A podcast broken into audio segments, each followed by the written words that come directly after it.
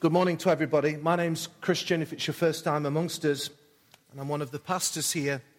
It's going to be my privilege just for a few moments to just talk to us further about what Easter means to me. What an absolutely fantastic outcome of uh, Paul and Liz's life. And I can testify, and thanks Josh for leading that so well. I can testify to the fact that uh, this man, just over the period that I've known, it's like a different person um, from when that lifestyle. It seems incredible, Paul, to think of you, how you lived your life, to see you now, which is uh, amazing. This morning, I want to just for a moment just ask the question who are you looking for? As a child, I used to love hide and seek. Did anybody else love playing hide and seek? I used to really love it because it often, if it was in the house, you were sc- scrambling through wardrobes, you were behind sofas and uh, under uh, dining room tables in kitchens. And it was great if it was outside, it was even better because if there was a garage, you'd try and hide in there behind fences, up trees, behind bushes, all kinds of things. I just loved the whole thought of hide and seek. I used to love going to parties as well. And when kids' parties in particular, and there's a particular game that I really enjoyed. There was certain games that I really didn't enjoy, like musical statues and musical bumps and all those kinds of things. But one game that I really, really liked was the Hunt the Chocolate. I don't know whether anybody played it, but you'd go out of a room and somebody would hide a piece of chocolate or a chocolate bar and then you'd walk into the room, and the only clues that they would give you is you're cold, you're cold, you're warmer. Anybody ever played that game? Warmer, hotter, hot, hot, hot, hot, hot, hot. Oh, colder, colder, warm, warm. I used to love those kinds of games. They were games of finding. But I've realized that as we get older, we actually still continue to search, but not as a game but for meaning, for purpose. I've realized something. To have to search for something that's lost is bad enough. But worse still is searching for something, but you don't know what you're looking for. Have you got it?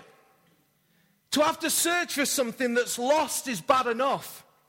But worse still is searching for something but you don't know what you're looking for. And this is where we have all found ourselves at some point. Because we know deep down that we are lost and we are empty. And we begin to search. And that has come through already this morning in what Paul shared from his story. The message of Easter is wrapped up in this one statement it says in Luke in chapter 19 and verse 10 that the Son of Man, Jesus, came to look for and to save you who was lost. Interestingly, on Easter Sunday, the gospel records that a search was on.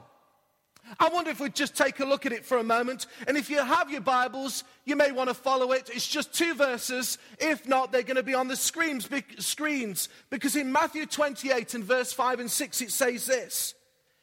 This is after crucifixion. This is Easter Sunday morning. And as some women approached the tomb, they were looking for Jesus. And the angel said to the women, Do not be afraid. For I know that you are looking for Jesus, who was crucified.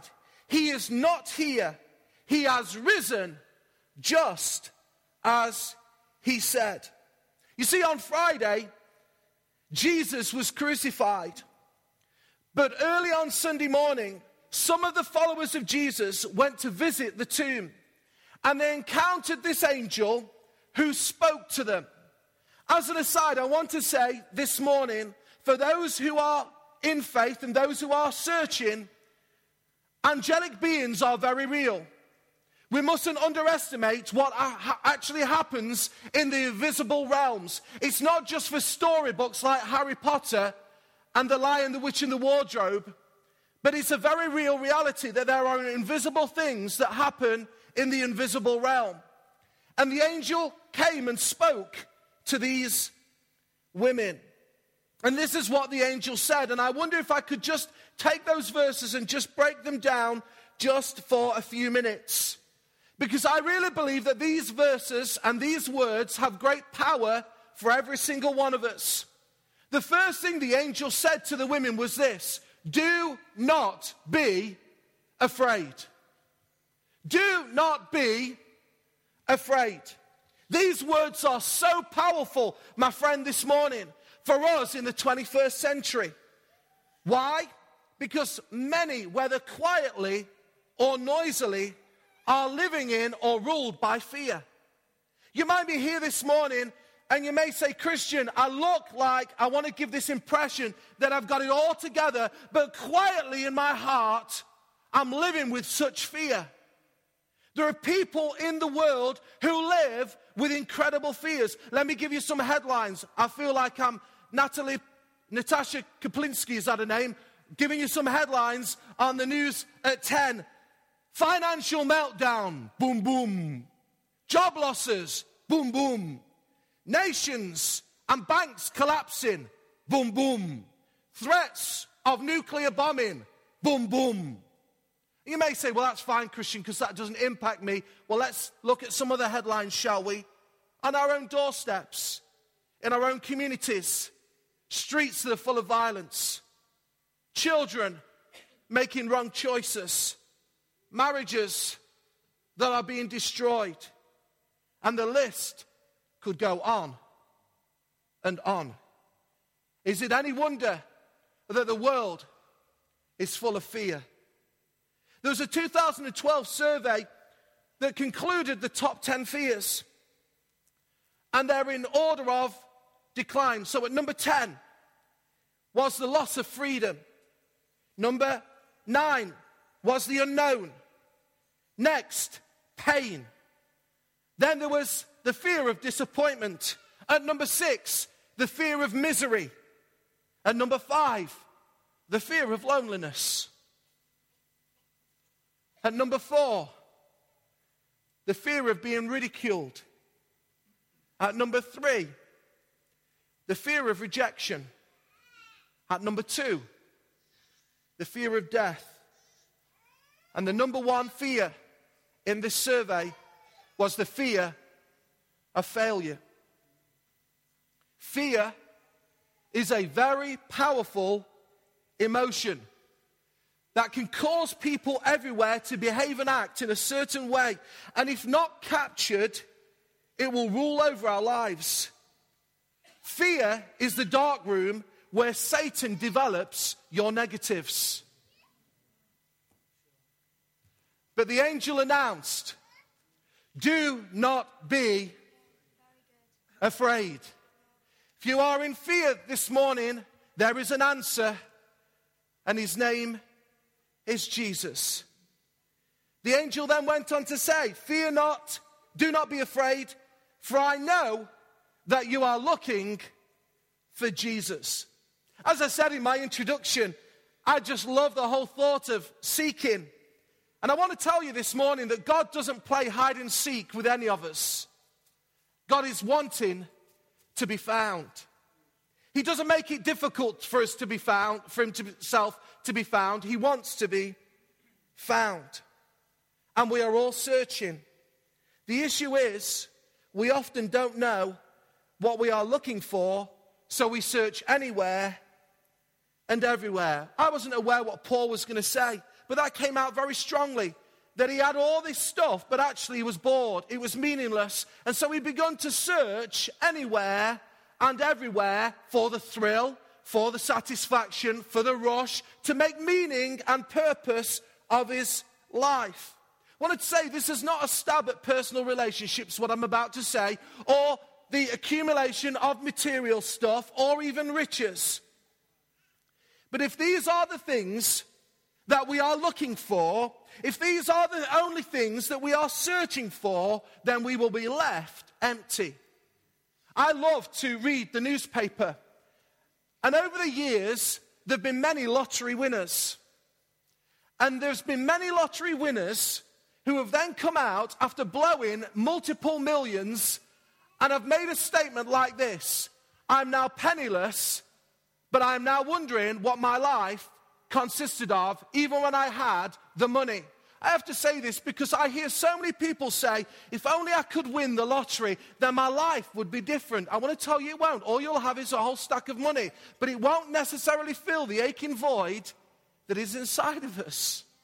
You can accumulate as much as you want. It will not satisfy that deep need within your heart because we will be left empty. You see, that feeling of accomplishment can often be without satisfaction. The wisest king and the wealthiest king of his day, Solomon, after taking multiple wives, and I'm talking multiple, read the Bible. I don't know, I had time for it. It was just unbelievable. I was going to say if she was here, one's enough, but you understand what I mean. And I don't mean that derogatory. That's, that'll do for me. But this king took multiple wives. He built kingdoms, he accumulated great wealth. But he said these words everything is meaningless. Everything is meaningless. Can you remember the character O.J. Simpson? Give me a wave if you know that name, O.J. Unfortunately, he came to prominence as a result of some dramatic footage that happened on a, uh, on a freeway in the United States as a result of them finding his wife and I believe a partner uh, in, in, in a, a blood soaked room. And then there was the dramatic footage that entered our screens as it was played out in the courtrooms. But before that, O.J. Simpson was a successful American footballer. And this is what he said. Not after he'd done the crime, or sorry, he hadn't done the crime, but anyway, I'll leave it there in case of podcast. But whilst he was a top US football player, this is what he said. Listen to me very carefully, because I think this is a description of many, many people. I sit in my house, and sometimes I get so lonely. It's unbelievable. Life has been so good to me. I've got a great wife, I've got good kids, I've got money, I've got my own health, and yet I'm so lonely and I'm so bored. I often wondered why so many rich people commit suicide. Money, sure, isn't a cure for all. Let me ask you a question. What are you looking for?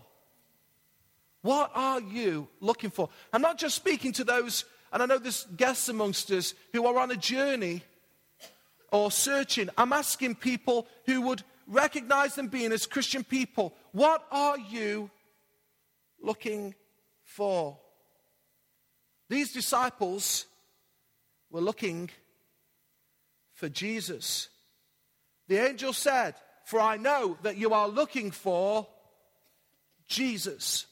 Now, I don't want to assume anything this morning, if that's okay, because some people here, as soon as we say the word Jesus, I was in a, um, I'd been asked by the Universal guys to, to share a few weeks ago, probably a few months ago, in Universal. And I was just struck by the fact that there was about 50 young people there, and about half of them had never been possibly in church. And I'm talking to them about Jesus. And in my usual way, I want to invite people to just have a relationship with Jesus. But I was struck by the fact that actually these kids, these young people, didn't even know who I was on about. I could have been saying, they'd have known if I'd have said, come to David Beckham. They would have known if I would have said, come to Justin Bieber. But they had no clue who Jesus was. You might be here this morning and you've heard us sing about Jesus and how he came to set the captives free, how he brought amazing grace to our lives, but you have no understanding of who this Jesus is. And very quickly, I just want to race through a few things who the history records and also who the Bible, what the Bible records about this Jesus. Let me say, he was God's son, born into the world in Bethlehem through the Virgin Mary. Yes, we believe that. He lived as a normal man for 30 years in obscurity. There's only one account where they record that there was a story about Jesus, and that was at the age of 12 when he went to the temple. All the other time, he was just living a normal existence. He was a normal man, yet lived perfect.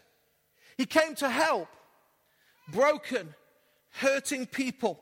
the marginalized, the abused, the forgotten, the hurting, the untouchables of the day, all this while he remained sinless. You see, light embraced darkness. The perfectly clean hugged the dirt and grime of people's lives. This is the Jesus that I'm talking about. Jesus fulfilled his purpose for which he was born. He was accused, yet found without fault. He was be- beaten and accused. He was battered. He was whipped. He was cursed. He was spat at and he was ridiculed. He was nailed on a cross for all to see, crucified. He was verified as dead. And to make sure that he was actually dead, his sides of his body were pierced by a spear, and blood and water flowed.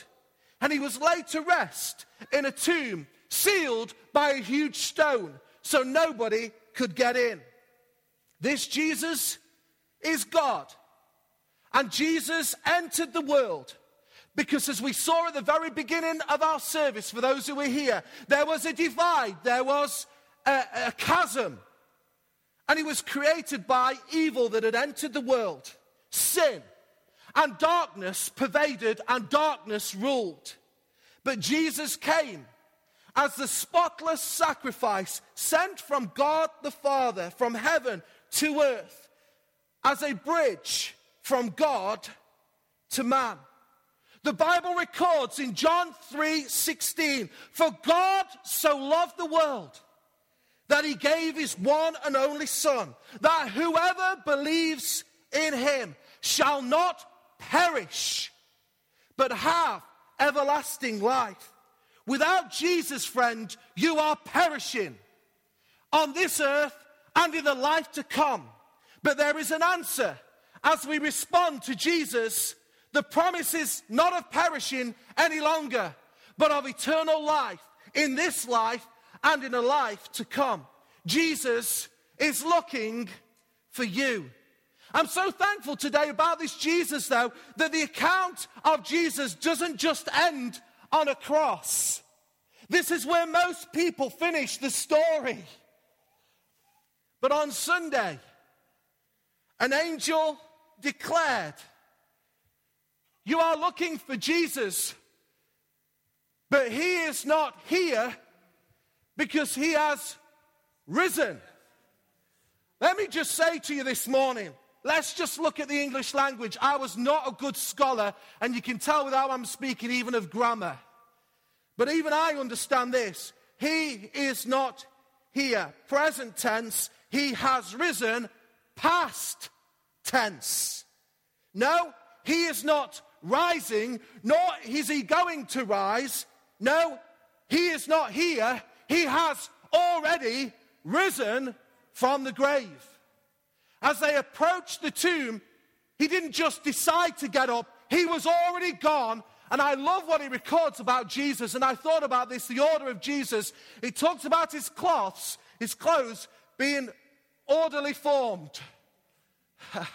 Wouldn't we love our kids to just get a hold of that? Kids, get a hold of that. Even at Resurrection Sunday, Jesus folded the clothes in orderly fashion and he rose from the grave. Why is this so significant, you may ask? Because between his death on the cross and the tomb being emptied, Jesus was at work in the invisible realm. It records that Jesus took the keys of death and hell. Sorry, Jordan, you're just going to have to be Satan just for a moment. I've to pick the most angelic looking. Well, look at these guys. I mean, oh. and he took the keys. So when you have the key, who's the most powerful person? The one who's holding the what? The key. Oh, I've had all sorts of instances where people have wanted keys for all kinds of things, and all they really wanted is they wanted to feel like they've got the power. You can have all the keys you want for this building. I'm not. Just means you have to open up and close up. And let me get back to the point. He took the keys.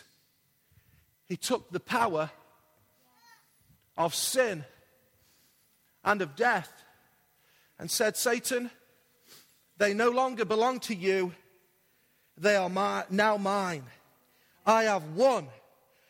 I was once dead, but I'm now risen from the grave. I have overcome. I have won. I have crossed the winning line. I have defeated sin and its power and the hold over everybody's life. I have defeated death because death could not hold me down. And ultimately, I have defeated you, Satan. The chains of pain, the addictions, the brokenness, the bondages of fear and evil smashed. Amazing grace. And all that is good and all that is of God was purchased for us. Forgiveness when you've done something wrong. I'm a sinner saved by grace. My sins have been forgiven and washed that have been both past. And if there's any sins that I'm going to commit today, they have been forgiven. And any sins that I commit in the future, because we all get it wrong, friend, they are washed and forgiven. He also gives us peace in the midst of incredible trials, provision, healing, true love, contentment and fulfillment, joy, not dependent on circumstances, goodness and wholeness. All these are in store for us as we respond to Jesus Christ. William Hearst, William Randolph Hearst. would anybody know that name? He was a very rich and powerful man, and he built his fortune from his father who passed the fortune on to him, a pile of cash, and he went into journalism. And through that journalism, he actually accumulated 30 of the greatest and the best newspapers, newspaper companies, printing houses in America. But he was also an art collector and he loved beautiful paintings. And one day, William Hearst saw a picture of two exquisite works of art and decided that he must have them for his personal collection. So he summoned one of his staff members and told them to mount a search to find where those paintings were located and to purchase them regardless of the cost. And so his staff spent several weeks writing letters, making phone calls to locate the two paintings. And finally, they were found. And they're in a warehouse on the other side of town in the very city in which Hearst operated his newspaper. Hearst was filled with anticipation as his staff led him to the warehouse where the paintings were located. When they arrived at the warehouse, Hearst was suddenly confused. This is where the paintings are located? He asked. Yes, replied the staff member. Is something wrong? Well, yes. I already own this warehouse and its contents. contents. These paintings have been mine all day long. You see, very often we go searching for something when it's been staring us in the face all along. The search could end today for people. I want to, just as I close, say to those who are followers of Jesus Christ, you've pledged your allegiance to Jesus. You've raised your hand, you bowed your knee, however you did it. Can I implore you? Can I implore all of us? Let's stop going down blind alleys. Let's stop running into cul de sacs. Let's stop running into dead ends. Let's trust God completely and totally. Let's surrender everything to Him. For those who are seekers this morning, you may have never responded to Jesus Christ. You may have never asked Jesus into your life. You don't know what it is to have your sins washed clean. You have no faith. It's been staring you in the face all morning long. this aching void, this emptiness. It will only be filled by the person of Jesus. Stop looking in all the wrong places, to all the wrong people, and in all the wrong stuff to fill your life and to give you meaning.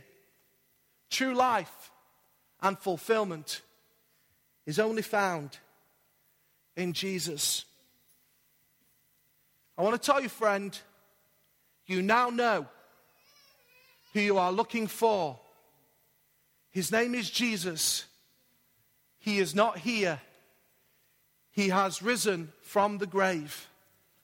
He comes to bind your broken heart, He comes to set you free, He comes to give you peace and love, He comes to quash and heal all your fears. This is the Jesus that I know. I wonder if we'd all bow our heads for a moment before I hand back to Phil. I want to be very intentional on this Easter Sunday morning. Thank you for giving me such great attention, and particularly those who've got small children. You've done incredibly well. Thank you. If you could just help me just for one moment, one minute, one, two minutes, before I hand back. I want to first of all talk to those people who would normally come here to church. And I just want you to quietly in your heart to make a commitment because I really felt it strongly as I was praying this morning. There are people who need to be impacted again by who Jesus is. I'm not talking about you committing your life to Jesus again, but just surrendering everything to Him. Stop looking for other things to fill your life. You've already found it. You've already found him. His name's Jesus. Surrender. Give everything to him. This morning, you're here and you've never come to faith in Jesus Christ, but you just know there's an ache in your heart. And more importantly, you just know God's at work in your life now. You just feel something. Like what Paul said, just feel different. There's something that's happening. You just know in your heart something's happening. I want to say it's Jesus. And Jesus is searching for you, He's looking for you, He's knocking on your door.